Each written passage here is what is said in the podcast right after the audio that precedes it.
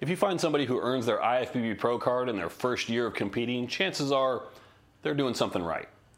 And if in the early stages of their pro career, they start very quickly racking up top five finishes in women's physique and eventually outgrow the women's physique category and transfer over to women's bodybuilding and then win a show there, chances are they're doing more than a few things right. Today, that person is Sherry Priami, who is on the verge of competing in the Rising Phoenix uh, women's bodybuilding show in the uh, Arizona Pro, and also is just a few more weeks out from competing in the Miss Olympia. So we sit down for a pretty wide ranging conversation here, and I really want to dig in on the big question What are you doing? What are you doing right? So that I can copy some of it. And so we do a little bit of a lightning round from there. We go over her competitive history, um, balancing that with a professional career as well. Um, talk about her history, how she got started, where she sees this going as well. Very, uh, very wide ranging conversation with a very cool person. So I had a great time chatting with her. Um, certainly, if you're watching this on YouTube, you can hit the like button, subscribe to the channel, do all the things that you would do there if you're listening to the audio only version of this podcast. Uh, by all means, uh, share it, tag me, please leave a review, whatever you want to do. And also, you can tag me um, in anything that you share on Instagram. I'm at Darren underscore starr. You can also check out my website at fivestarrphysique.com for all of the offerings that I have coaching, workout programs. So, without further ado, I bring you my conversation now with Sherry Priami. And now, coming at you from the Five Starr Physique Studio in Knoxville, Tennessee. This is the Drop Set.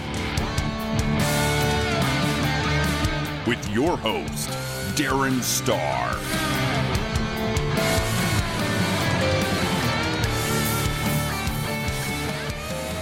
All right, Sherry Priami, welcome to the Drop Set. It is great to have you here. Thank you for having me. Yeah. Glad to be here. Yeah, so um, this is uh, this is super cool. So you are how far out now from the Rising Phoenix? Uh, this coming Saturday will be two weeks. Two weeks. Okay. All right. I wasn't sure if we were past the two week threshold. And is it a sat? It is a Saturday show also. Today's Friday, so tomorrow is two weeks. okay. Yeah.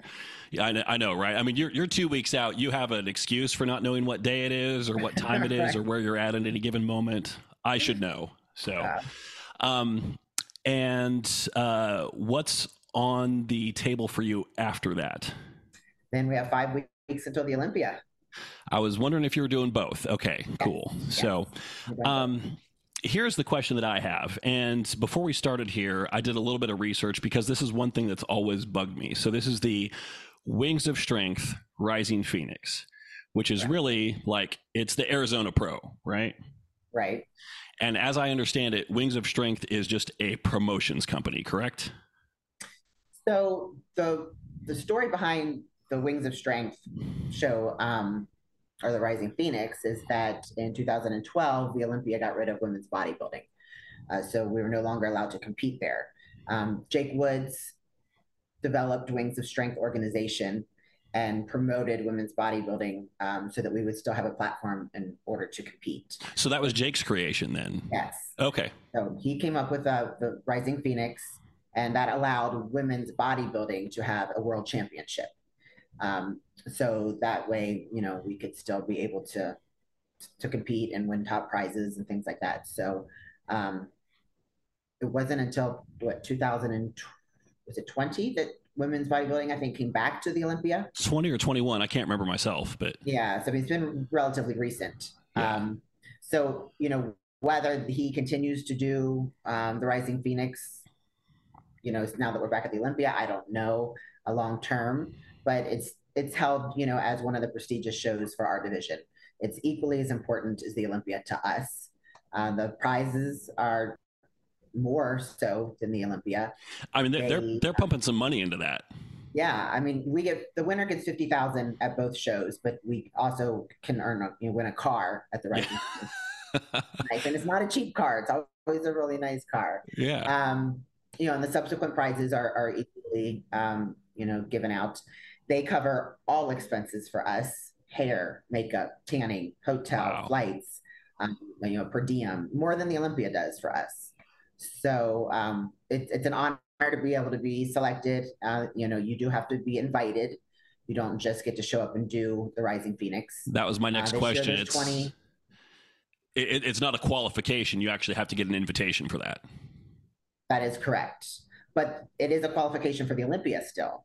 Um, so if someone who isn't already qualified for the Olympia wins, then you know you get your ticket. But um, you know, That, that that that is a rough path to qualify for the Olympia. Like, oh yeah, I'm just going to hold out for the Arizona Pro when you've got all these Yeah. people who have been invited. Like that that's a last ditch effort, I think. right? You know, and I mean Andrea Shaw is obviously showing up because you know she can get paid, so she's doing that show. Um, Yeah. The chance of you getting a qualification for the Olympia, yeah, is pretty slim. Um, but just to be able to be on stage, you know, with the top bodybuilders, um, you know, currently, is an honor, and it. I- You know, a lot of people say that it, it kind of sets you up to know who's going to place where at the Olympia. I don't necessarily agree with that. Um, A lot can happen in five weeks. Yeah, you know, for example, I mean, just because it's on the top of my head, you know, uh, Mayla Ash placed second at Rising Phoenix last year, but she did not place in the top five at the Olympia. So you just never know how it's going to go. Um, um, you know, I've never done it. I'm excited to do it and just be a part of the whole production and the experience of it. So a warm up show per se for the Olympia. Yeah, like a very prestigious warm up show. Yeah, yeah. It, it is cool. And do you think, I mean, you said you made the point here, like for you and other women bodybuilders, like it's still held at the same level of the Olympia. And is part of that because it was there when the Olympia ditched you? right. I mean, it, it, it kind of filled that void and said, hey, you still have a place for us. And so I think there's probably like still some loyalty there as far as how you treat that show. Absolutely. And like I said, I mean, you know, as a competitor, it's a top notch treatment all the way around. Um, so it's just, you know, a really cool show to be a part of. That's awesome. Yeah, the, the whole um, Wings of Strength, Rising Phoenix. It's like I, until I dug into it, I'm like, I don't understand the relationship between these different words and what is what. So, Right. and th- so Rising Phoenix. So the the Arizona Pro is a show that has multiple categories, but for women's bodybuilding specifically, that is the Rising Phoenix. Yes, that's yeah, that category. And the Arizona Pro is an all women show. So the whole event for the whole weekend is just women only. Okay. Um, but yeah, there's the different divisions in the Arizona Pro. And that is a show, you know, the IFBB promotes and and that's part of their organization. Uh, You know, Wings of Strength is a promoter for a lot of shows, but I don't necessarily know how that correlates, you know, with the Arizona. That that was the thing that I was really kind of wondering because it's like okay, I, I was trying to wrap my head around this. I'm like, Wing- Wings of Strength, okay, is that like a different organization? Uh, but they appear to be affiliated with the IFBB, but they are just a promotions company. So it's kind of like, you know, it's like a, a Gary Udit or a Tim Gardner show. It's just they don't put their names in the show, and Wings of Strength does as for promotional purposes. Yes. And I know that they partner a lot, you know, with Tim Gardner and you know some of the other promoters, and it, is a double promotion. You know, you get all the Wings of Strength gear and stuff when you register. Um, yeah, but I don't really know a lot about the promotion side of the shows and how that all works out. I mean, I do Well, know that Sherry, I expect you to be I expect you to be an expert on everything here. So come on, step it up, please. I'm trying to learn. I'm trying to learn. I'm still a baby in all this. um, speaking of, um, speaking of being a baby, um, I want to uh, play a little bit of "This Is Your Life" here. So don't worry, I don't have any baby pictures of you, um, at least n- not in that sense. But I do want to do a screen share here and show you something. So um, let's do this, and I think this should work. So let me know if you can see that. yeah. So I, I have a question for you here, and the question is, what the fuck happened here? the girl on the right ate the girl on the left, right? That's what I was going to say. Yeah. Yeah. So for, for those of you not watching on YouTube, but just listening to the audio version, I have a side by side here of Sherry at Teen Collegiate Masters Nationals. And I think this was 2018, correct? that is correct. When you Yeah. run your pro card. And then at the Van Island Showdown, the pro show this last year, was that in May, June? When was That that? would have been April. April. Okay. Yeah. And uh, I mean, do you recall like what, what's the difference in stage weight that we're looking at here? Oh, geez. Um, I think probably, probably about 20 pounds. Yeah. Yeah. I mean, it's it because 20 pounds, but also like significantly leaner as well. Yes. Yes. Yeah. So uh, the first question I have is. Um, crazy to look back on that. it's ridiculous. It's ridiculous. Um, so I'm going to say here, I'm going to go out on a limb and say that was a productive five years. Yes, I've been working hard consistently. Yeah, yeah. And so you you got your pro card in 2018 in women's physique, and then kind of talk us through um, how your pro career started out because um, you you competed in women's physique for a while. Um, how was that experience? Um, well, my my pro debut year was not very successful. Um, and would that have been 2019? Did you jump right into it, or did you take some time I, off? I, am trying to think. Yes, I, that was 2019. Um, Pre-COVID. The first show that I did was um, Tim's show down in Fort Lauderdale, Atlantic Coast. Mm-hmm. I think it's called. And I didn't place. Came in bottom. Um, my conditioning was not very good. My upper body was conditioned. My lower body wasn't. Um, I, I think the winner of that show was Sarah, Miss Olympia. Um, so I, you know, I just, I, I, probably wasn't ready to go and do a pro show just yet, but um, I just, I wanted to, you know. So yeah. my coach got me where he thought I needed to be, and the reason I wasn't as conditioned. That was the year that that all the talk and the buzz was that women's physique was supposed to come in softer we weren't supposed to be hard. We weren't supposed to have striated glutes. We weren't supposed to be, you know, ripped. You know, if you looked at all like the, the names and uh, descriptions of how women's uh, physique was supposed to be, that was not it. Mm-hmm. I tend to get pretty conditioned. So my coach, I think, um, held held me back a little bit. He, he was trying to bring me with a softer look and it just did not show well on stage. That's the thing. If you're if you're trying to come in like five percent softer, it's hard for that not to turn into ten or fifteen percent softer. Like yeah. if you're just going to come in like I'm going to come in as hard as nails as I possibly can, like okay, that's pretty easy to hit. Well, I mean it's not easy, but it's not a moving target at that point. Right. It's a little it's a little more defined. Right. So um, I was pretty upset about you know my first showing because I, I wasn't as good as I was even at my you know when I won my pro card. So I told my coach, I said, this is not to happen again, ever. Like, I, I, I, will show up and be marked off for being over conditioned before I'll get marked off for having soggy glutes again. Like, that will not happen again. If so, you're going to err, err on that side. Right. You know, I'd rather be like, ah, she didn't place well. She was, she was too hard, you know, darn. Um, better than, you know, she's out of shape. So we did, um, the, the, next show I did was a smaller show in Boca. I think it was called the Crystal Cup. And I placed a little bit better. Um, I think I got like 11th in the Open and fourth in Masters. And I was, and I liked my look better, but I wasn't satisfied. Um, and I wanted to do, in my mind, you know, a real pro show like the Tampa Pro. A big one, yeah. Yeah. One know? question on those first two: Do you feel like, um, like that first show was that really just like, oh, I didn't bring the conditioning that I should have, or was it also like, I needed more time and I was kind of overmatched because I came into this maybe too soon and I should have taken more time to grow first? I knew that I wasn't going to place, you know, top five. Top, I knew I needed to be a little bit bigger, um, but I I didn't expect to not place at all.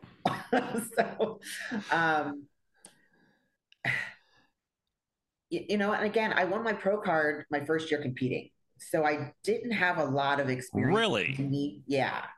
Oh, you're one of those. We I'm hate you. we hate you. Everybody now just hit the dislike button on this video. Yeah. Everybody hates Sherry. so, you know, I, I don't want to say it came easy, but it came quick. It came quick. And um, I didn't really know what I was up against you know, when I first started competing, you know, I kept looking at the pros on IG and stuff and comparing myself. And my coach would say, "Don't look at those. That that's you know that's the pros. You know, you you know, you're not going to look like that." And I thought in my head, well, who who am I trying to look like? Like, of yeah. course I'm going to look at the pros. Like, that's what I want to look like. I'm going to keep that in my brain. I'm not going to look at some other NPC chick and try to, you know, base my criteria or my standards. There's a difference between being pissed that you're not there now and just being like, that's the target, that's what I'm aiming for, and keeping that image burned in your brain. Exactly. So, for example, one of my um, one of the girls that I, I really looked up to or liked her physique was um, Danny De Castillo. Mm-hmm. how you say her last name. She's from Brazil. I just loved how she looked. She was complete. She was feminine. I love the way she presented herself. So you know that I was watching her, you know, watching, um, you know, the, the shows that she did, and kind of striving to have that look. And I knew that I wasn't there yet. I knew that I needed to grow, but you know, you need something to work towards. Absolutely. Um, so you know, back to the Tampa Pro show, I told my coach, like, you know, I just want the experience. Like, I want to say that I did a pro show, like a real pro show. And he told me I wasn't ready. He said, You're not ready for the Tampa Pro stage. You're not going to do well. You're not, you know, and I'm really, I'm a little bit older. So I'm lived my life knowing that experiences matter. I don't get so caught up in the placing or, you know, I mean, I, I do. I, I, you know, now I play. I play to win. it's not. It's not unimportant, but it's but not the only yeah, thing. but it's not. It's not like, well, if I can't be top five, I'm not doing that show. To me, it was an experience. I want to say I got on the Tampa Pro stage. I want to be up there with the best of the best. I want to see, uh, you know, all these people that you know I been looking up to. And I told him, I said I could throw my back out next year and never compete again. I could, you know, anything could happen to us. Yeah. And it, you know, this could be my only opportunity. So he's like, fine, you know, we'll do it. Um, that year there was 43 women's physique competitors in that show. It was the largest ever. And um, I ended up placing ninth. Holy crap. For me at the time, I was ecstatic. You know, I'm, I placed inside the top 10 of 43 girls. I finally got my conditioning down. When I look back at the pictures, I was small. You know, I, I definitely needed more development, but I was conditioned. So that got me in the top 10. I was able to do my nighttime routine that I had worked so hard on. So for me to end my pro debut season, like I was completely happy with that. that that's a big progression from a did not place at a relatively small show to ninth at Tampa. Yeah. Like that's a good yeah. year. yeah, I thought so.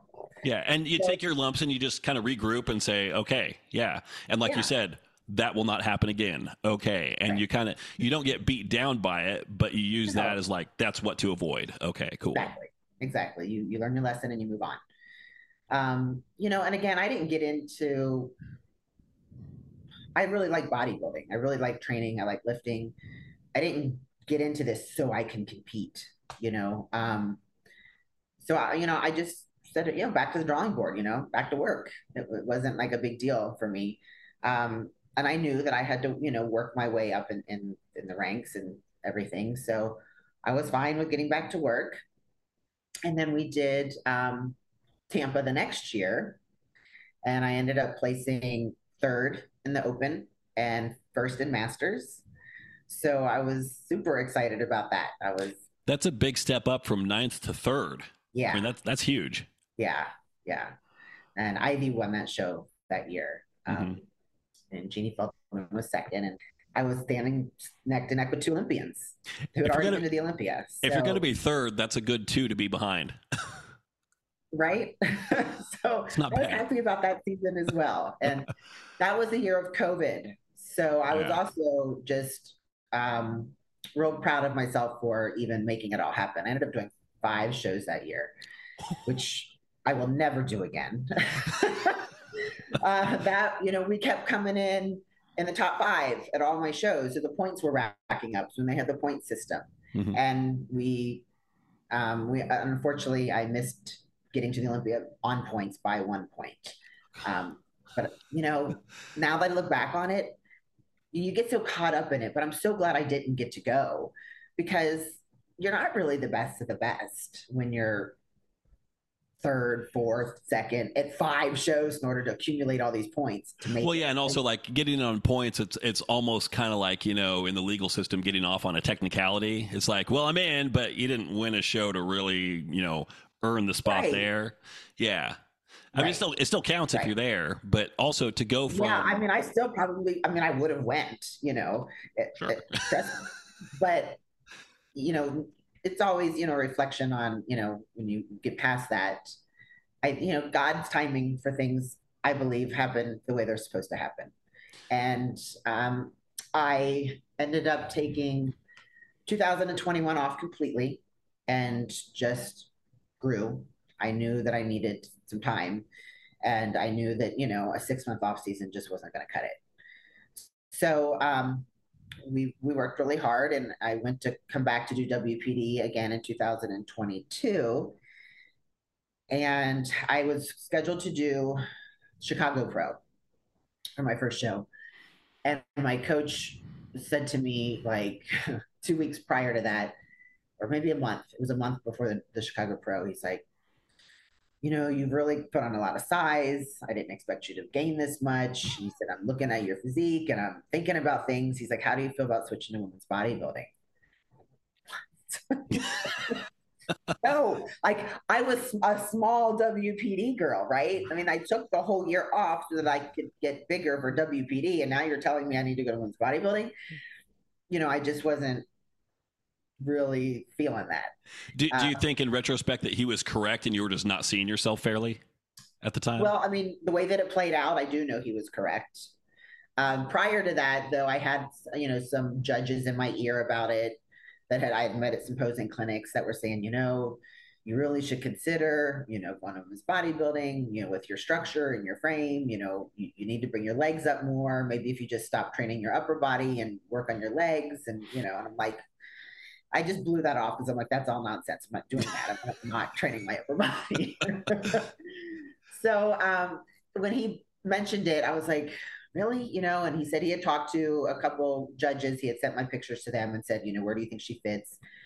And they both agreed that um, if I'm really looking for an Olympia qualification, I should probably go to women's bodybuilding. So I, I, you know, I trusted him. He said, you know, the Atlanta show is like a couple weeks prior to Chicago. Why don't we give it a try?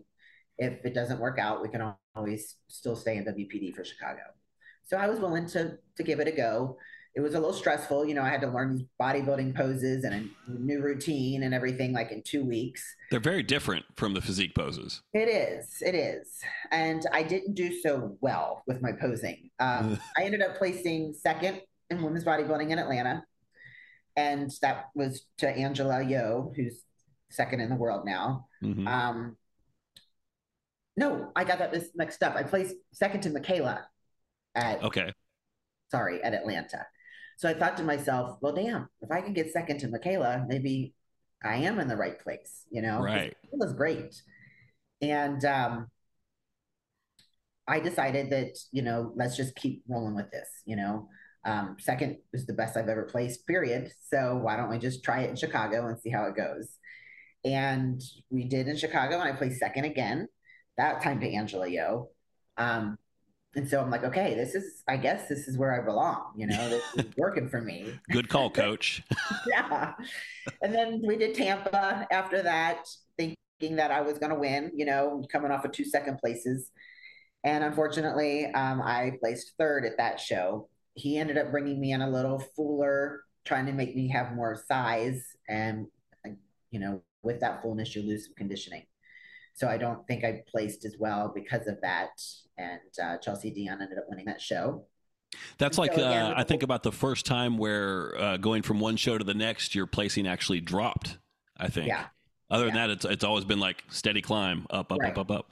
And it's how it should be, right? I mean, for the yeah. most part. Um, so you know, I was on the fence. We were riding on that point system thing again, and I was um, fourth in points. So I, I needed to do another show to try to get, you know, to that third spot. But my daughter was moving out that summer and I really wanted to spend some time with her. So I shut it down and just said, you know, that's more important to me than trying to push, you know, for another show. So I, I didn't do that. And um, I, I made the conscious decision as soon as we got back to, you know, planning for the next season that I was so close at all three of those shows that I was going to jump in the very first show of 2023.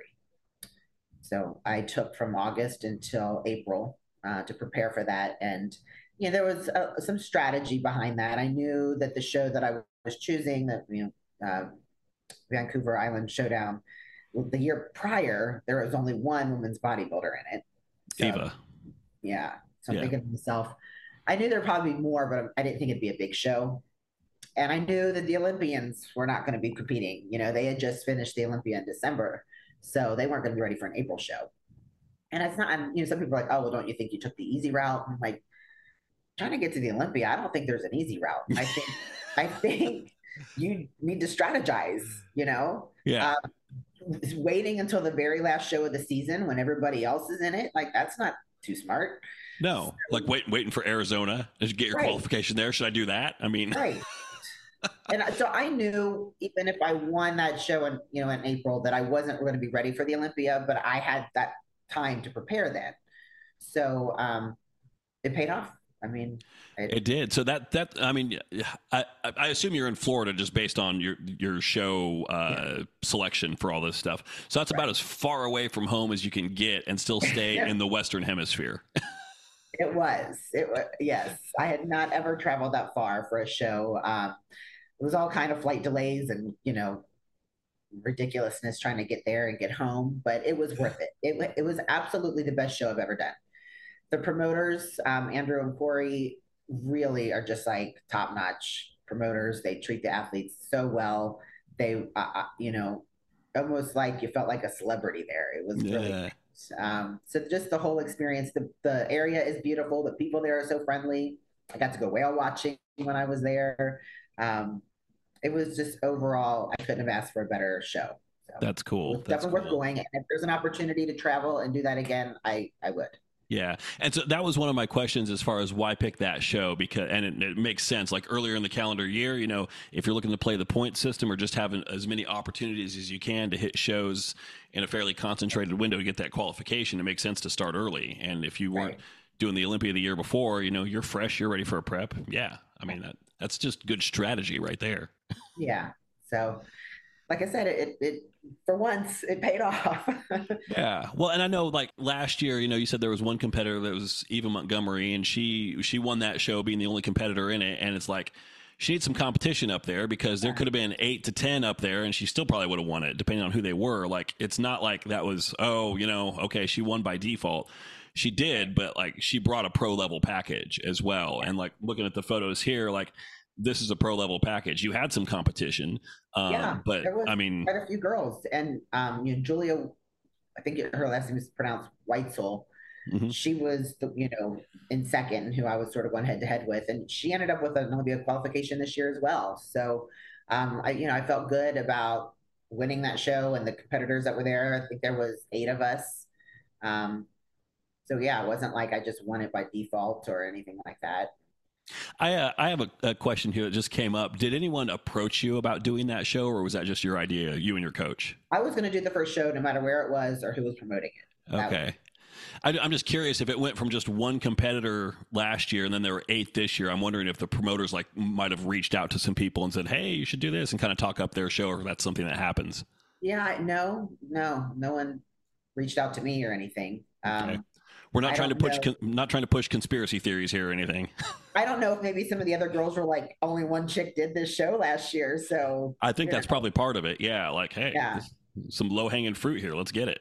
exactly, exactly. Well, now and that was the first year I think they had women's bodybuilding, so maybe just people weren't familiar with the show. I mean, I, I didn't really know about it until I saw that Eva had won it, and I'm like, oh, okay. I'd never show? heard of it until last year.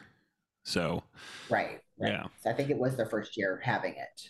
So between let's see what the Tampa was the final show of the previous year. Do I have that correct? Um, of 2022. Yes, Tampa was the last show in 2022. Okay, 21 was the year you took off, and then spend a lot of time growing, grew into women's bodybuilding, did those three shows, Tampa after Tampa, and your third place finish. Um, what was the agenda? Like, if you break down those, and if I really had my act together, I'd have these photos up that we can take a look at. But I'll put them in in post production so people can see you at Tampa. Uh, so if you have those seared into your brain, what was the agenda for after that show going into this year? Just to put overall size on, um, to be fed more. That was another thing my coach had always um, sort of. I think my structures even though I was small, like my bones are bigger. I'm a little bit bigger, and so for women, for women's physique, and so I think he kind of held the food back and didn't feed me as much as he could have, you know, when I was trying to be in WPD. So we agreed that he was really going to push the food, and um, my training never really changed. I mean, I've always trained whole body and trained hard, and Um, but the judges, their feedback was just, you know, she needs about 10 more pounds, 15 more pounds of stage weight for women's bodybuilding to really do well. So that was the agenda get as big as I could. You're like, okay, no problem. yeah. So we did end up with about eight pounds up um, from the previous year. And, uh, you know, I think, I mean, I think it was a good stage look. Um, I wasn't as conditioned as I had hoped to be for Vancouver. I wasn't really happy with how I looked on a personal level. Um, I didn't feel like it was my best, but my coach was trying to, you know, keep me on the a, a little bit fuller and on the you know larger size. Um, it's kind of a funny phenomenon how you can win a show and not really be super thrilled with your look. Yeah, I I wasn't I that that prep for me was really mentally exhausting. Um, what about it? Well, there was just some things in my protocol that weren't working well for me, um, giving me a lot of anxiety, giving me mm. a lot of stress. Um, I didn't feel like I was going to be ready. I had a lot of pressure on me you know, people kept saying that I was going to win this show, and then I was like, you know, the favorite to win. Like, stop and, saying that. Stop. No. Yeah, you know, so that it was just a lot of pressure. And when I, you know, when you're four weeks out, and people are saying you're going to win, and you're looking at yourself, and you're like, I'm not, I'm not ready. Four weeks out, I should look better than this. I should be more conditioned than this. I should. I was just in my head way more than I should have been, or more than I ever have been, um, because this show you know, all when I say, you know, I'm doing it for experience, I feel like the other shows were like that for me, or I or I never really thought that I was gonna win just yet. So that pressure wasn't there. This was the first time that I really thought I had a chance and I didn't want to blow it. And it was and More I pressure. felt I just felt like it was slipping away. I felt like my coach and I were not um, thinking the way we used to. Um, the communication was broken down I just overall wasn't happy. I wasn't. I I just wasn't feeling it. so here's a lesson to everybody out there: even successful pros can be head cases at times. Oh, absolutely, absolutely. So you know, I tried to focus on what I could control. Another critique from the year prior was that I needed to work on my posting. Like I said, I, I didn't really have a lot of time to prep myself for women's uh, women bodybuilding poses. So like my back lat spread, I, I couldn't open my lats very well. Um, I just wasn't quite comfortable enough yet in those poses for that season. So I diligently worked posing coaches and made sure that this time around my posing was spot on. And um, and I think that helped. I think that when I look back on it and I compare myself with the other girls, you know, I think my, my posing was really good. And I think that helped with the win. Yeah, I think I mean the presentation that I'm looking at here from from Vancouver is like it it's pretty stellar. Like I mean clearly like it's hard also if you put a lot of muscle on your frame to then just kind of instinctively know how you're supposed to show it at the same time. Yeah. Like it's like yeah. okay, I've added, you know, I had an ex-girlfriend who always just described it as being like, you know, you're just putting more Play-Doh on your frame. Now it's like what do I do with this Play-Doh? It's like I got it, I don't know how to manipulate it quite yet. Yeah, it takes a little while to figure that out, you know. And then as you get leaner, things change and look different. And so it's constantly wheels in motion, you know, little tweaks, little, you know, things that you have to be paying attention to, you know, to bring out your best. Well, and you mentioned like at four weeks out, like not feeling it, and I think it's it's also like you can really get in your own head with that stuff because somebody else might see you in the gym at four weeks out, like hitting a pose between sets, and be like, "Holy crap, what a freak!" And you're looking at yourself, and you're like, "I'm flat. I'm just yeah. so flat." you don't know what you're talking about. Don't yeah. Talk there, there, there's a big difference in how it looks versus how it feels. Yeah.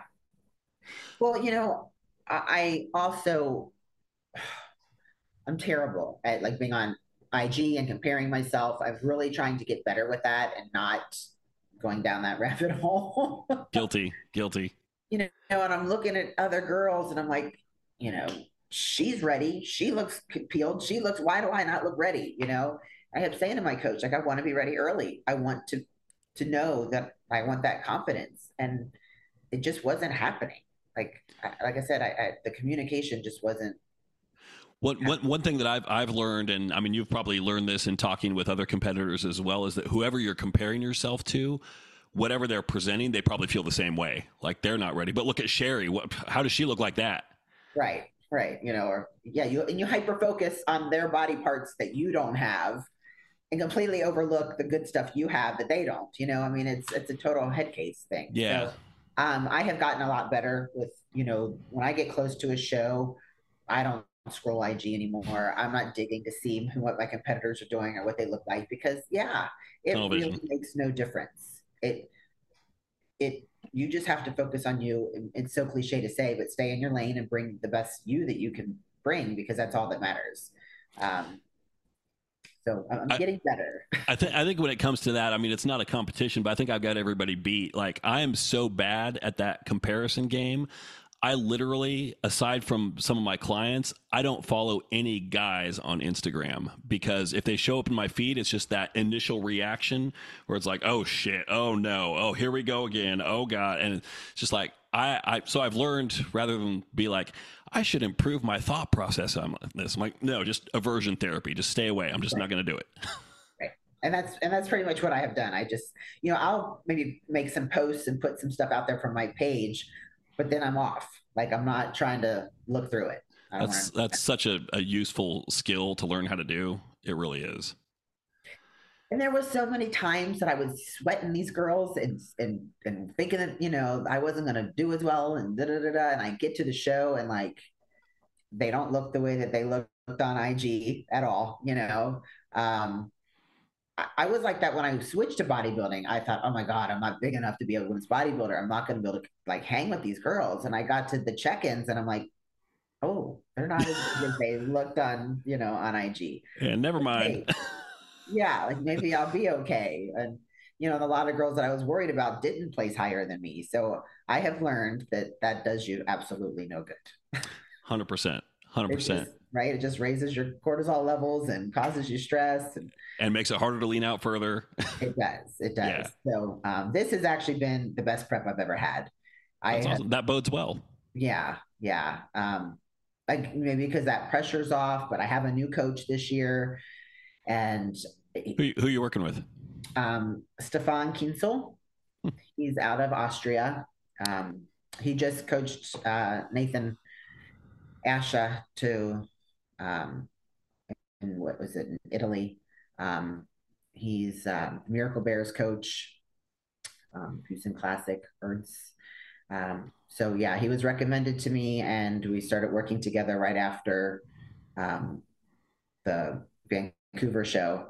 And it's been a really productive off season with him. He's really focused on training and making sure that you know form is correct, and um, he he doesn't believe in a lot of volume. It's more um, you know my last coach was was lots of reps, lots of volume. Uh, this is which, which, I mean clearly work to grow. Um, the concern right. that I have about that is you kind of tank yourself during prep if you're doing too much volume yeah, I was having a lot of joint issues. I was having, um, you know, just a little bit more exhaustion feeling. I wasn't getting as many rest days as I get now. Um, the, you know, and, and now I look back on it, I mean, the intensity of my training just wasn't as intense as it is now. I mean, if you go in now and you do your, you know, a few good warm up sets, and then he's got me doing, you know, very high intensity, you know, eight to 10 reps uh, for one set. And then my second set is a little lighter, but you know, 12 to 15 reps. And then that's it. We're done. We move on. Um, Two good hard working sets. Exactly. Exactly.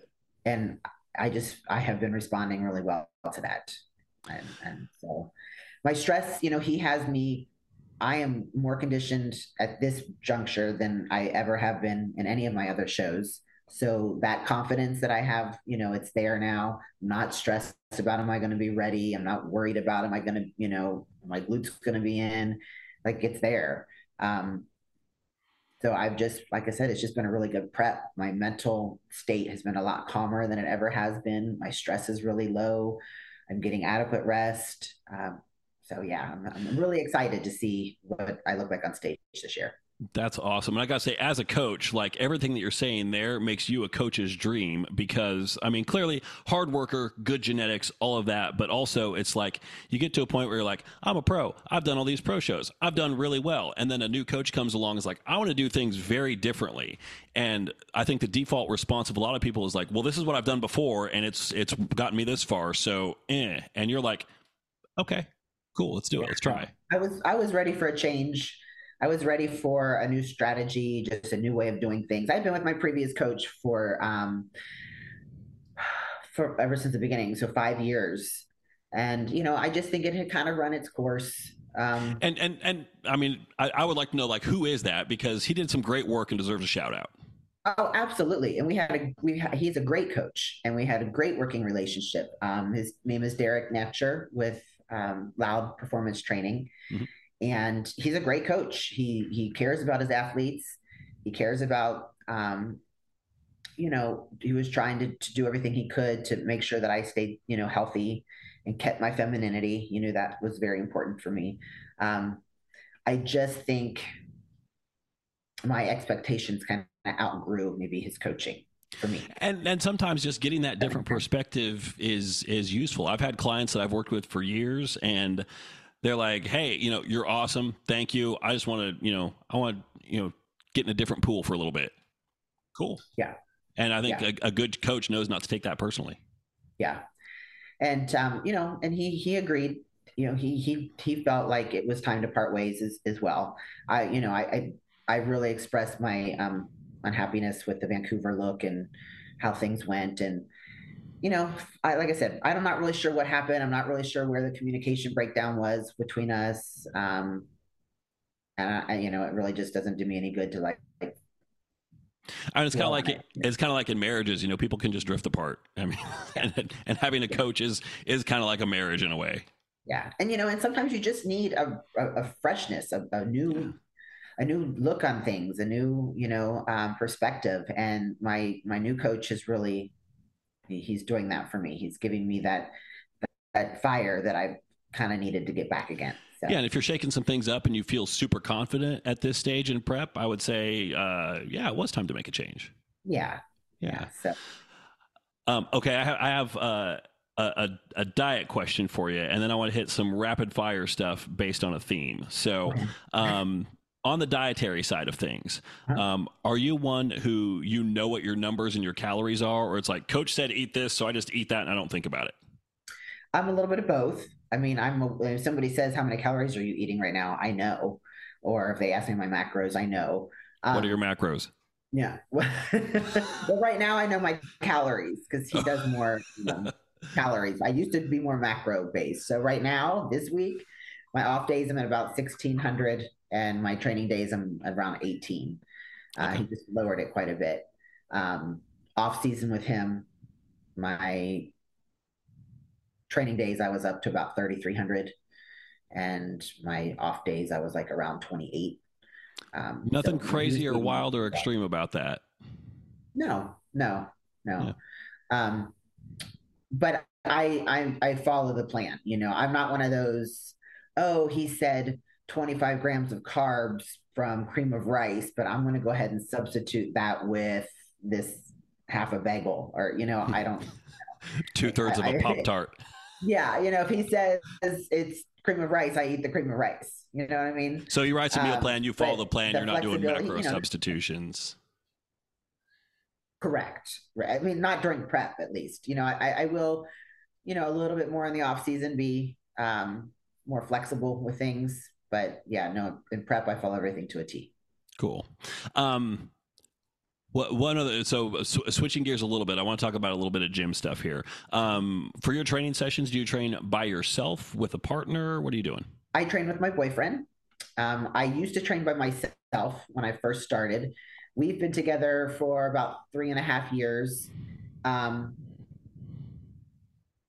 one of those years it was a long distance relationship. So i have the last two years i have trained every day with him which has helped me tremendously. Does he uh, kind of like know he, how to push your buttons and get a little bit more out of you when you need to? He does. And he's you know and he also helped me a lot with my technique and my form. My last coach wasn't as um, detailed about that. Never really wanted to see training videos and things like my current coach. So I was doing some things that weren't proper. Um, my boyfriend was roommates with Joel Thomas. He's a IFBB pro, open men's open, and they lived together for like five years. So Joel taught him a lot. Nice. So then he had, you know, in turn has been helping me with form and things like that. But you know, pushing me through those, you know, last few reps that maybe I wouldn't have pushed myself through. Um, you know, you know, giving me a spot and helping, you know, uh, in that way that I wouldn't have normally been able to do on my own. I find a good training partner can kind of help you figure out like the reality of your own personal reps in reserve scale. Like yeah. you might think like, oh, I've got one rep in reserve, and they can help you figure out like actually you had four or five. Right. Right. Hugely yeah, valuable. Sure. If you can find a good training partner like that that isn't a chatterbox and wastes a bunch of time, that's yeah. what I have not been able to find in my life. no, he doesn't. He, actually, I'm probably worse about wanting to chat and catch up, you know, on our day and talk about things. And he's like, "We're training. We're, we're not talking about them right now." You know? Perfect. So uh, he's definitely been really good for me in that regard. Yeah. Cool. Yeah. Cool. And if I have we... a full time job and kids, so so I try to, you know, we need I need to get in and get out you know so it, he keeps me on task. That was another thing. I mean i saw on your uh, on your instagram you're a, a, full-time dental hygienist as well. So that's correct. you are not one of these people who is an olympian and oh yeah i work in a gym by the way. So you know i'm just there all the time anyway. Right. Unfortunately. I feel like it, not to take anything away from those people but i feel like that is a slightly lower degree of difficulty if you work in a gym. Yes Yes, and it allows you, you know, I mean, I know a couple, couple of the girls that are doing the Olympia and doing the Rising Phoenix. You know, I heard them say that you know they've taken off the the, the whole month before the show and they're gonna just, you know, and I'm like, yeah, must be nice. Must be nice. I don't know about that life. no, it would definitely them. make it easier if you worked in a gym and you could train at a normal time and you know you didn't have to do it after working all day. I know, you know, I don't want to really like think about it too much because it makes me sad but I know that I would be a better bodybuilder if I didn't have a job, you know, because I could train at two in the afternoon, not six and seven o'clock at night after I've worked all day. Fighting you know, crowds. Yeah. You know, the energy level just isn't the same. Yeah. You know, even on the weekend when I can get a little bit more sleep, I go into the gym and I it's always better than after work, you know.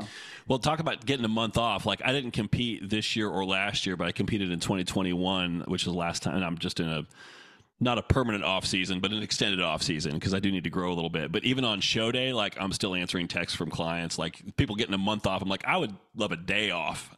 that would be that would be a dream. Yeah, yeah, absolutely.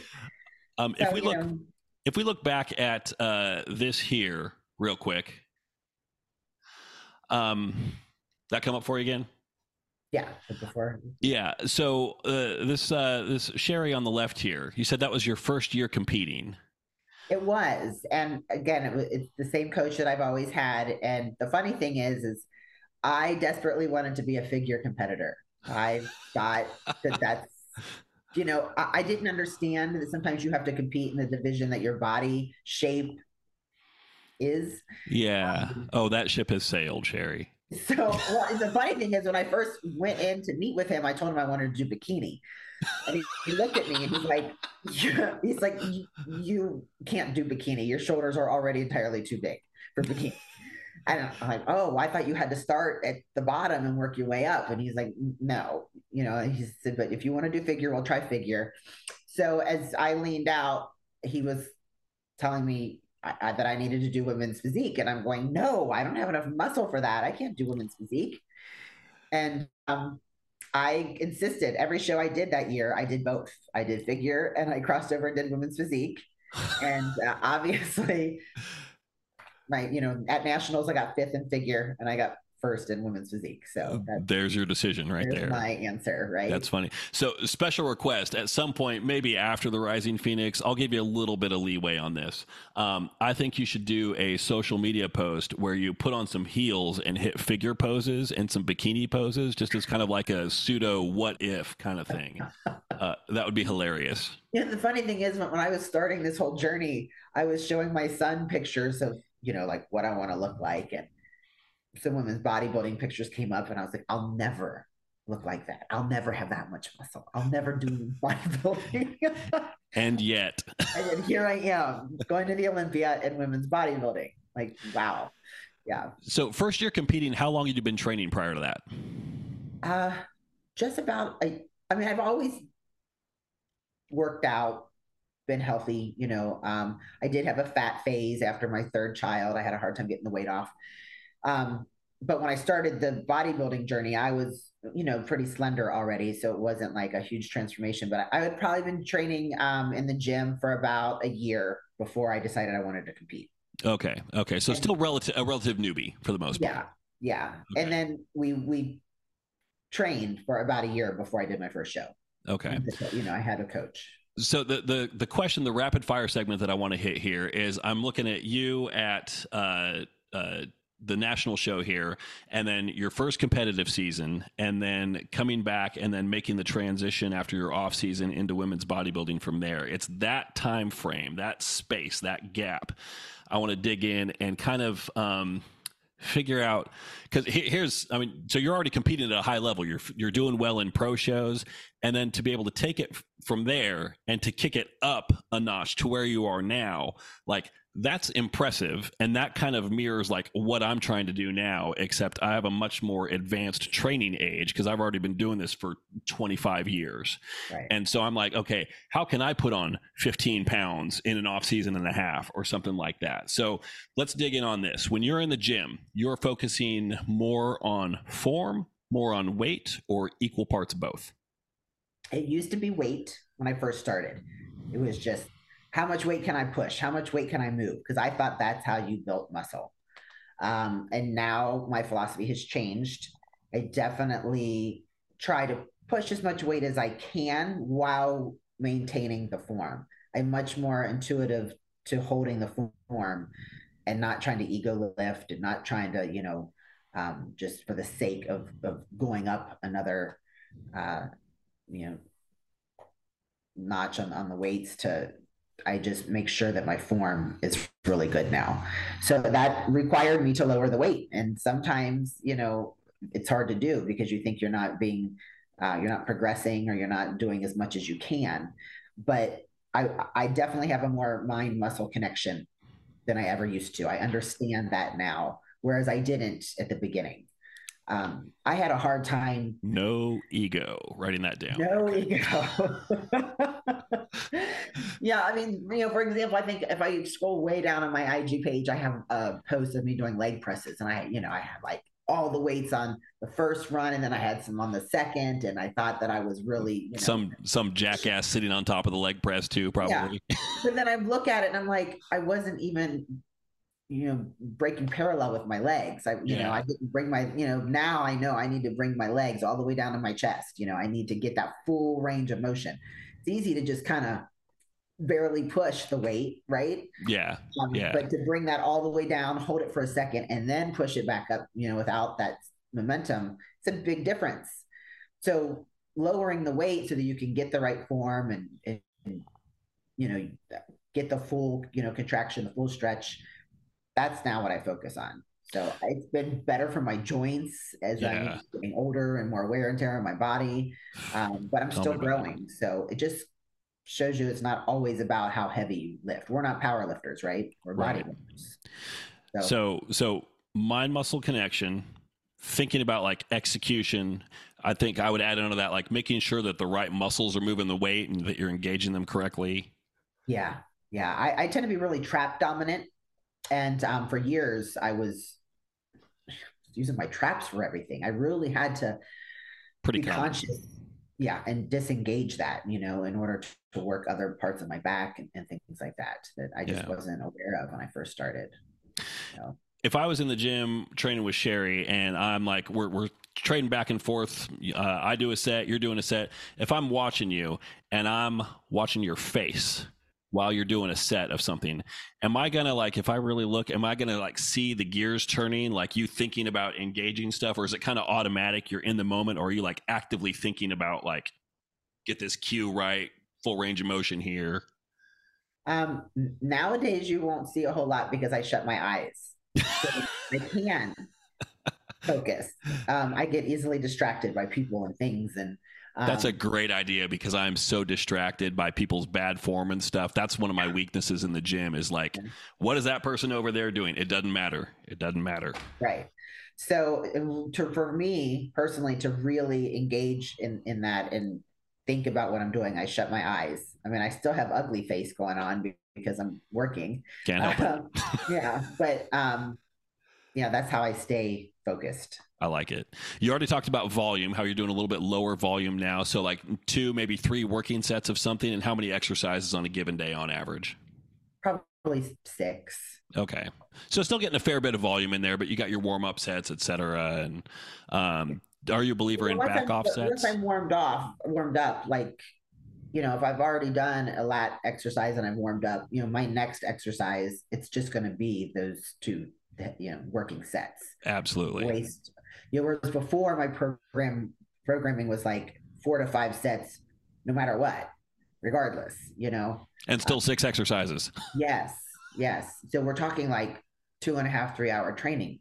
Yeah. You know, every day. Do you think there's? I mean, clearly, like it worked to some level. So you think there's there is some value in that? It's just maybe that you have. It seems kind of strange to say, but maybe you've outgrown the usefulness of that kind of volume.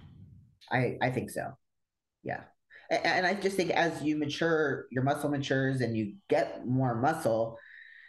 It it just doesn't take as much to to build on that and to maintain that as it is when you're first developing and also as as this as your brain gets more in cue with engaging stuff it's like you become more efficient and you can get more work done with less volume yeah i think yeah. so cool um, and uh, what's your like work rest protocol like are you like three days on one day off or something like that uh, i used to be three days on one day off um, with my prior coach.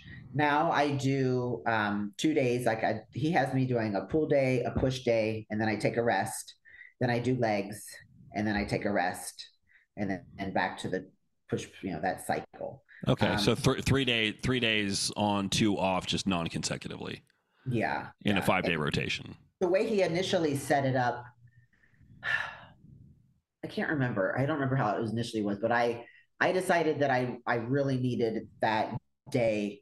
I think he had me doing two on, one off, two on, one off. But you know, the way that rotated, sometimes it would be legs and pull day and then off. And then, Have, you know. having that rest day before and after legs is is kind of kind of a, a nice little add on. yeah. So I asked if I could switch it up and do that because I was finding that I was so fatigued the day after doing legs that even if I was doing upper body, it just I just felt zapped still. I, M- missing some of the edge. Yeah. And I really didn't feel the same. You know, if I had back the day before legs, you know, I, I was just worn out still. So this has really helped to have the day before and after legs off. That's been my focus this season is to try to bring my legs up. And so that has really worked for me. Nice. Nice. Are you a big fan of body work? I am. Yeah. What do you do specifically? Um, well, I have somebody that comes to the house and, you know, he does different stretching maneuvers, you know, the cupping, the scraping. Um, and I try to do it, you know, fairly regularly. You know, uh, I see a chiropractor a couple times a week as well. Uh, that's probably more job related than training. Um, you know, being a dental job. hygienist, being a dental hygienist is very asymmetrical. It is because you're always like so, you know, turn the same way. Yeah, my neck is bent. Like, you know, I'm leaning in, you know, and then I want to know like why the right side of my back is always hurting because I'm constantly, you know, and and I try to be very um, ergonomic and I try to sit with my posture upright and I have special glasses that allow me to like look forward while looking down. Mm. So I mm. don't bend my neck and things like that. But it's still, you know, you're you're in a hurry you're trying to just do your job you're not thinking about it so it where it's a lot of wear and tear on my body my wrists are you know um, strained a lot just from the constant repetitive motion with my hands um, you know but it is what it is you know the chiropractor keeps me and you know being able to do what i do for sure Nice, nice. I have one uh, one job related question for you, and that is um, on a scale of one to ten, what is the le- level of satisfaction that you get from operating a Cavitron? oh, it's probably like, especially when somebody really has bad teeth, it's like a 10. It's, it's, it's you know, I equate it to like if you ever power washed, you know, something. Or like vacuuming the dirtiest floor you've ever seen. Yeah, and you yeah. see it all come up. It's the same way with the Cavitron. Yeah. yeah, I imagine like I, I can't deal with that. Like I can't do anything with teeth or anything. Like I have so much respect for you, for dentists, for orthodontists, endodontists, and like spending that much time in anybody's mouth is just like a big nope for me. But then it's like man, I would like the opportunity to do some micro scale pressure washing every day. Like that just that sounds like it's got to be kind of satisfying. Yeah, it is. It is. how, long, how long have you been doing that? Um, I've been a dental hygienist for I think 13 years. Okay. My second career life. Um, but um, no, I enjoy it. I, I I need a job where I can I'm doing something. You know, I, I could never sit behind a computer all day. I could never sit in a cubicle by myself. I'd probably fall asleep. Um, so it's nice to have, you know, I have a different patient every hour to engage with, and it's the same job per se, but everybody's different, and um, I, I, enjoy working with people. So it's it's a good life work balance. I don't have to take any work home after I'm done. I'm done. You know, I don't think about my job on the weekends. I don't you know, stress about it. So yeah, yeah, and and plus you get to deal with a, a, whole wide range of head cases. Like if I was in your chair, you'd be like, "Man, this guy is messed up. Holy cow!" Like he has got some anxieties that just have no bearing in reality. And that's really common in the dental field. So I'm I'm accustomed to it and used to it, and I have little tips and tricks on how to deal with people and their their you know uh, issues. It's one of those tips and tricks tips and tricks Xanax. For some, it is. that, that would be me. But I have to say, it gets really hard when I'm this deep in prep. I oh lose, God, I can't even imagine. Holy cow! I lose a lot of patience and I lose a lot of compassion. pa- patience, patience with a CE, not a TS, correct? Have you ever lost a patient in your chair? No. Okay, we're gonna keep that streak alive. uh, but um, it, it, it definitely makes it a little harder when you're on edge like this. You know, you know how yeah. it is when you're yeah. out. Yeah, and people are whining and complaining, and I just, you know, I like have no sympathy. You're like, walk a mile in my shoes, right? Dude. yeah, like you don't know what it's like to suffer. well, this is cool. I got my notes here for the uh, for the Sherry Priami cheat codes for growth. So I'm going to work on implementing some of these for myself and see if okay. I can see if I can put on some pounds in the next I don't know. I'm gonna I'm gonna give myself maybe six months, and then I just need to shut up and, and pick a show and prep for it. So um, you, at some point, currently trained by yourself. You don't have a training partner. No, no, I haven't had a training partner in years. Um, everyone that I've ever had has either been somebody where I'm teaching them everything as we're doing it, which puts me in work mode because that's what I do all day right. anyway, um, or uh, just a chatterbox. How long have you been competing? Uh, my first show was 2012, and then I took nine years off. Okay. nine years off where I was a full time coach and still training every day and still like kind of in prep mode, but just not actually getting up on stage. For me, um, I don't really enjoy show day. Show day is something that I have to kind of suffer through for the rest of it. So I would just as soon like spend 16 weeks getting ready, killing myself for this thing. All right, cool. Let's take some photos. All right, cool. Let's go eat like just skip the whole tan and i'm also an introvert so like backstage with a whole bunch of people it's like eh, i'd rather not. So um, yeah. so i have the perfect job for myself where i just sit at my desk and i work with clients online and there's minimal actual face-to-face interaction with people so. How long have you been a coach? Uh, for 12 years full-time Okay. Wow. Good. yeah. Yeah. Yeah. Uh, I, have been told that uh, there are only a handful of people that actually get to make a living in the bodybuilding industry, and uh, I think outside of, you know, maybe the top two or three Olympia competitors, it's I think it's all coaches and promoters, and that's it. yeah, it's not the athletes. no, no. So I'm I'm lucky to be among those. Yeah, and be able to do well in an industry you love. That's great. Yeah, yeah, and also the the podcast. I mean, this this makes me no money at all, but it's a great opportunity to you know meet people like yourself and get your story, share that with everybody else. So, um, a lot, most of these podcast episodes, you are episode number two hundred and thirty three, I think. Okay. Um, most of those have just been me rambling into a microphone for 40 to 60 minutes straight by myself. I do like, I do prefer interviewing people. It's just kind of hard to schedule people and, you know, make them yeah. get, get them to commit to come on. So thank you very much. Yeah, no, I, like I told you when you asked me, I mean, I, I just really always take the opportunity to, you know, try to promote the sport, try to promote women's bodybuilding, you know, for sure, because we're always sort of on the brink of our division. Um, you know, it's no longer at the Arnold and things like that. So, um, you know, I, I think that it helps people to be able to connect to the athletes when they hear their story or learn a little bit about themselves. And if that encourages somebody maybe to take up the sport, you know, it's always worth putting yourself out there for. So. We, we need more because at, at the, the, local NPC shows, I'm in Knoxville, Tennessee, and the local Knox Classic show that was five weeks ago, um, there was nobody in women's bodybuilding. There was one women's physique competitor and she had one leg. Um, and she, she, was in a one-legged ass-kicking contest because you could have you could have had a whole stacked field up there and she probably would have won anyway because she she was in great shape. Yeah. Um, but uh, yeah it's just you know there were what i think five figure competitors in the whole show. And then 200 bikini girls. 60 bikini girls yeah. So i mean we need more representation in women's right. bodybuilding. We need good ambassadors for the division as well and i put you in that category. Um, you know people that that work hard and are committed to it and show the good side of it because i think it also um, it has a reputation of being like oh if you're going to do women's bodybuilding it has to be unhealthy. And right. it's like anything can be but you can take a healthier approach to anything. Exactly exactly. And you know, I, I have to say that switching divisions, I'm not doing anything any more risky than I did when I first started out. It, it's I, it's it, it's a fault. I mean, some women take it to a level that can be unhealthy.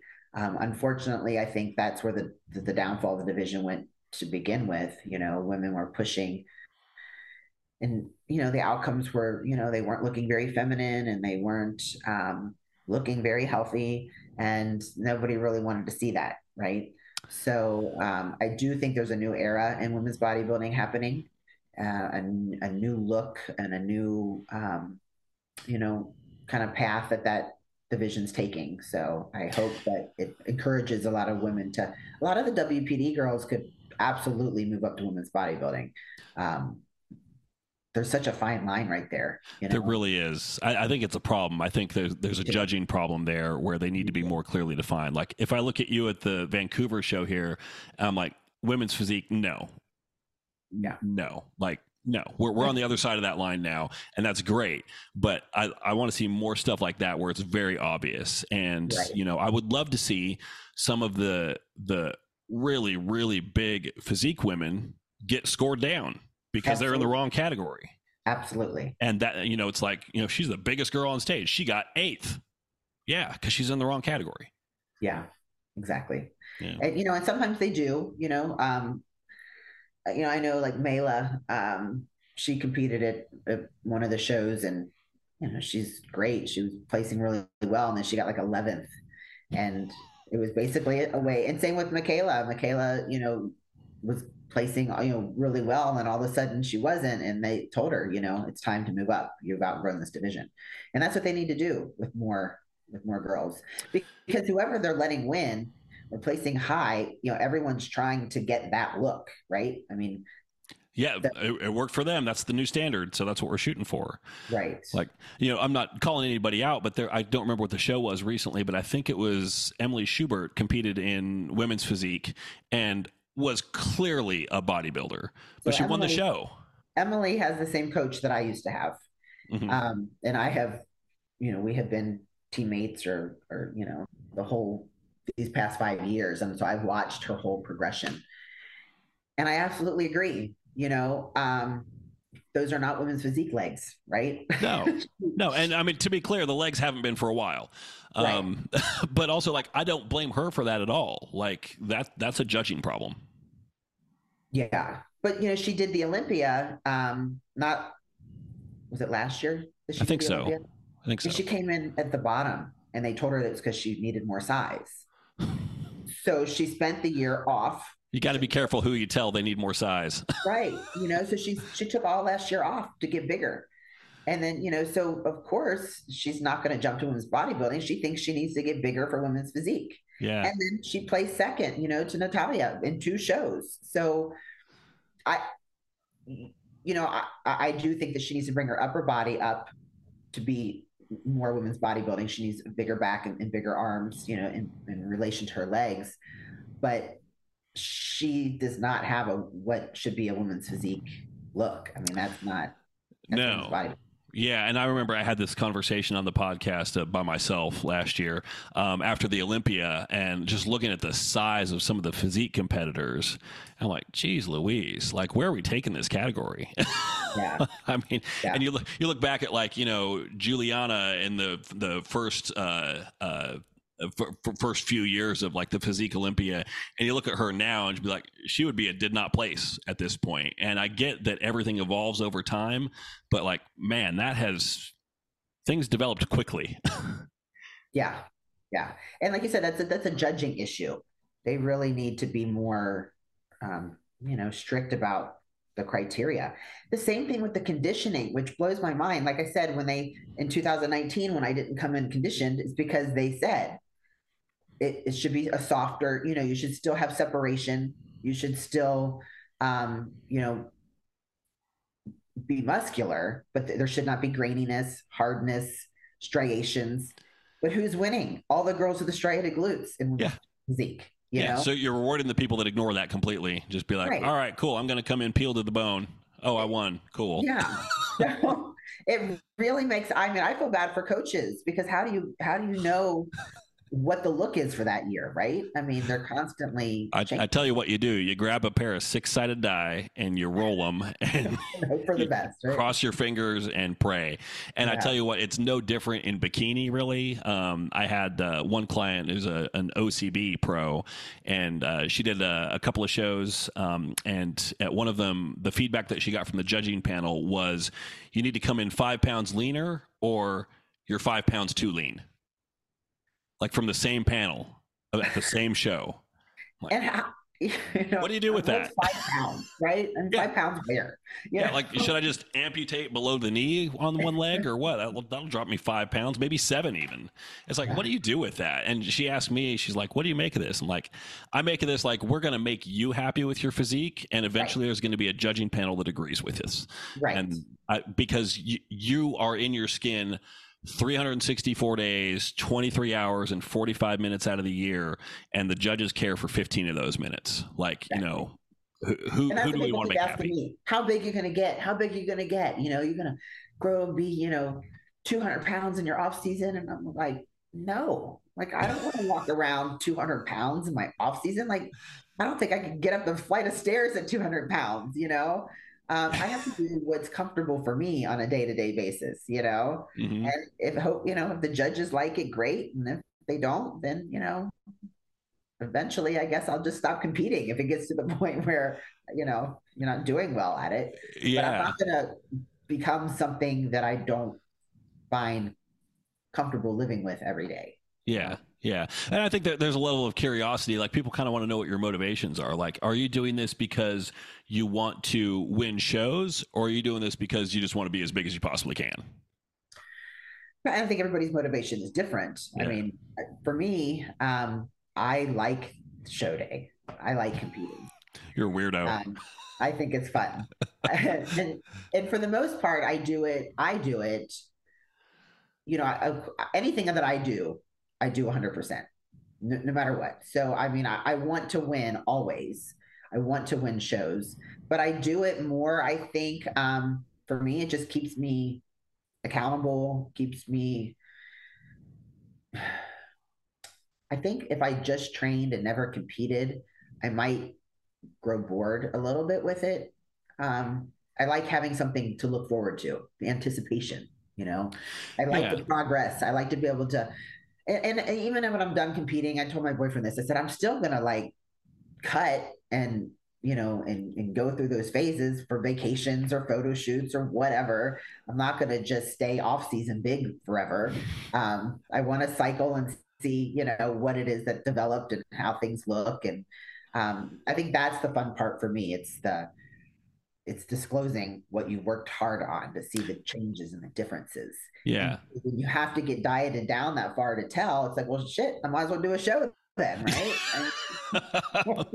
might, might as well. Well, and that that's a big a big part of it too. I think is um, I don't think anybody really does well in bodybuilding that does that doesn't have some trace of like an addictive personality. And just the fact that you're saying like, you know, oh yeah, I'd keep doing this this dietary cycling, et cetera, even after I was done competing. I'm like, that's a freak show thing to say. Like that's what most people are looking to leave behind once they're done with with competing. So I mean that kind of shows like how you're wired and also I would say why you're successful at it too.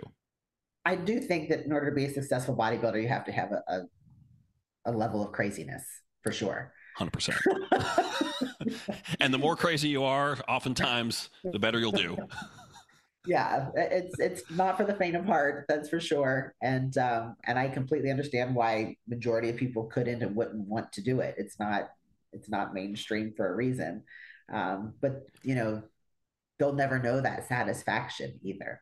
The satisfaction of knowing what you can put your body through, the satisfaction of knowing how hard you can push yourself. Um, and how ridiculously you looked once you got there too. Right. I mean, yeah. you know, I look like a cartoon character, like a, yeah, like a cartoon character when I go to step on stage. It's fascinating. The whole process is fascinating to me mm-hmm. um, to just watch your body change and the things that happen and how these small little grams of carbs can instantly, you know, make you look better and different and, or a little more or less water. yeah. You know, it's just, I, the whole process of it I, I enjoy. So I don't know. I don't know how long I'll do it. I don't I don't know how long, you know, I'll my body will let me do it, but as long as I'm having fun, I'm just gonna keep at it and see how it goes. No plans on Rising Phoenix or Olympia being your last shows. no. No. I do I, I no, I do plan on. I shouldn't say it out loud yet because you know you never know how. Great, I mean, turn up your microphone. turn up your headphones, everybody. Listen in. I mean, if I place top three at the Olympia this year, you better believe I'm doing the Olympia next year. But um, if I don't, right now my plans are to take all of next year off and just train. I do want to really bring my legs up more.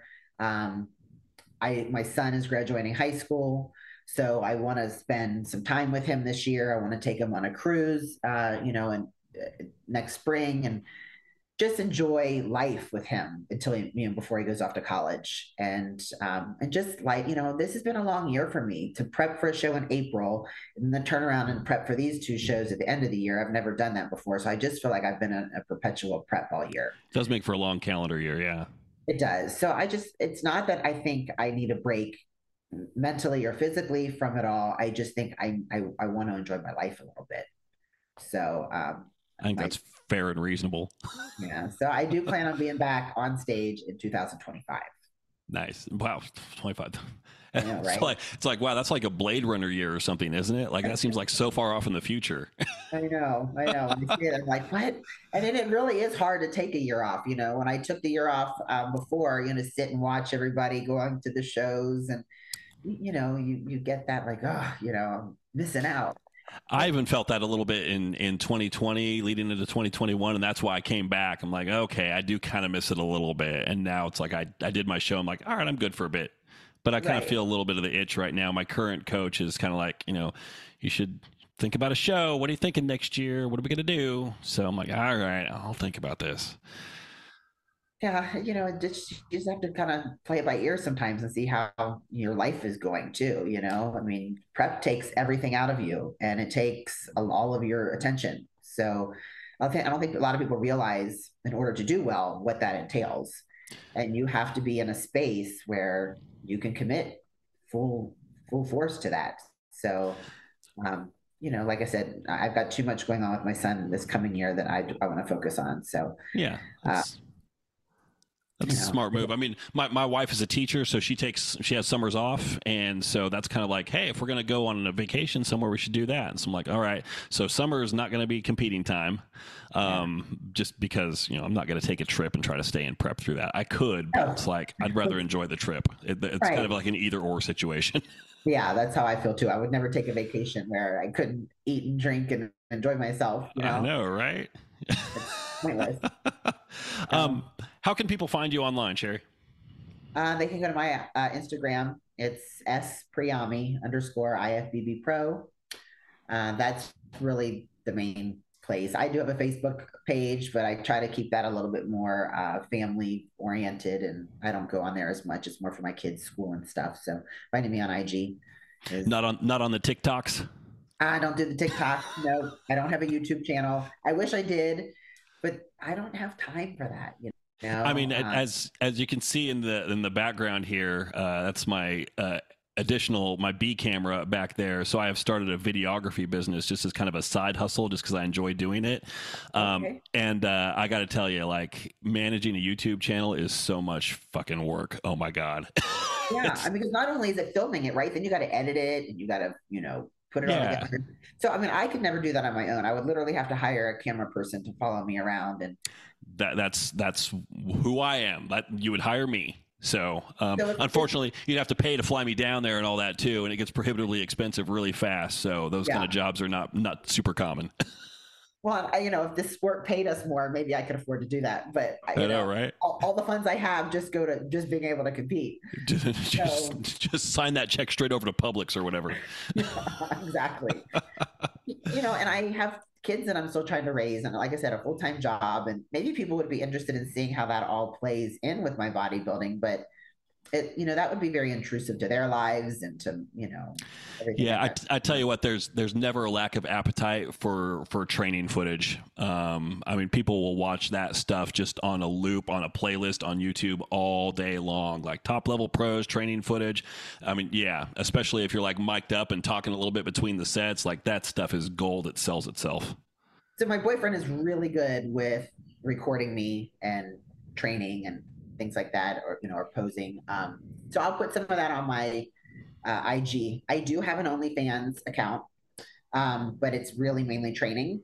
It's not. I don't do nudity there. There are some more risque photos um, that I will post that I would not put on IG. Mm-hmm. Um, but no, you know, no nudity. It's mainly training, and it's mainly what people want to see. They want to hear me grunting. They want to see me sweating. They want to see me working. There you um, go. So, you know, if you want to see that, then you can pay for that. that I, that is a marketing champion's attitude right there. I don't put that on IG very much. And you know, I one of the main reasons is because, you know, I also don't I don't want to listen to people critiquing my, you know, form and this and I like there's always some troll that's gonna like you know say something. So. Oh yeah, I mean, I I don't have a huge following or anything like that, but I've gotten to the point now where I get trolls commenting like every post is like steroids or it's like where where's your dick? It's so small. I'm like, oh my god, you people! I just it's a posing video. Can you we please stop acting like we're seven? Yeah. Oh I oh get a lot of hate on my page, on my IG page, but I just block and delete, block and delete. That's know? all you can do. I think it's really hard as a, a female bodybuilder. We get a lot of, of insecure men. It's always the men that either don't have a picture posted on their IG or they've got like one picture of their dog and nothing else. They've got 37 followers, but yet they're, you know, going to tell me how horrible and ugly and, you know, just like, yeah. who are you? You know, that, that's um, like the internet troll starter pack right there. Yes. They're the ones that are in your DMs every day. Hi, hi, hello, beautiful, hello. You know, you don't respond. And then all of a sudden you get, well, you're a bitch and you're, you know. Oh, I, I get those all the time. get a life, move on, you know? But it just comes to putting yourself out there. It's that's the thing. I mean, you're highly visible. Um, you know, you do kind of stand out in a crowd. You know, if somebody sees you at Costco, they've probably never seen anybody like you before. So, you know, it kind of comes with the territory of being, you know, different. It does, and In, you know, intentionally different, also. Yes. And I'm old enough and wise enough to know that you know no one's opinion matters except for my own, and so it doesn't. It really doesn't bother me at all. But um, and whatever they say, it's about them. It's not about you.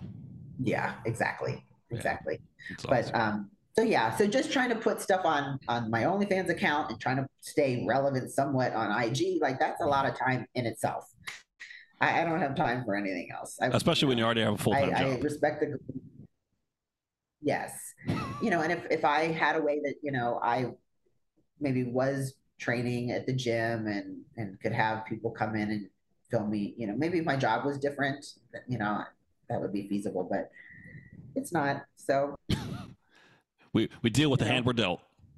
Yes, it's fine. Well, I would say you've been dealt a good hand and you've done good things with it. So, um, thank you very much for taking the time. This ran way longer than I expected it to, but we just kind of No we got problem. we got into it. So, no, that's all. That's that's perfect. That's perfect. So, um, stick around for a second. I'm going to say farewell to the audience. Thanks for listening, and thank you, Sherry.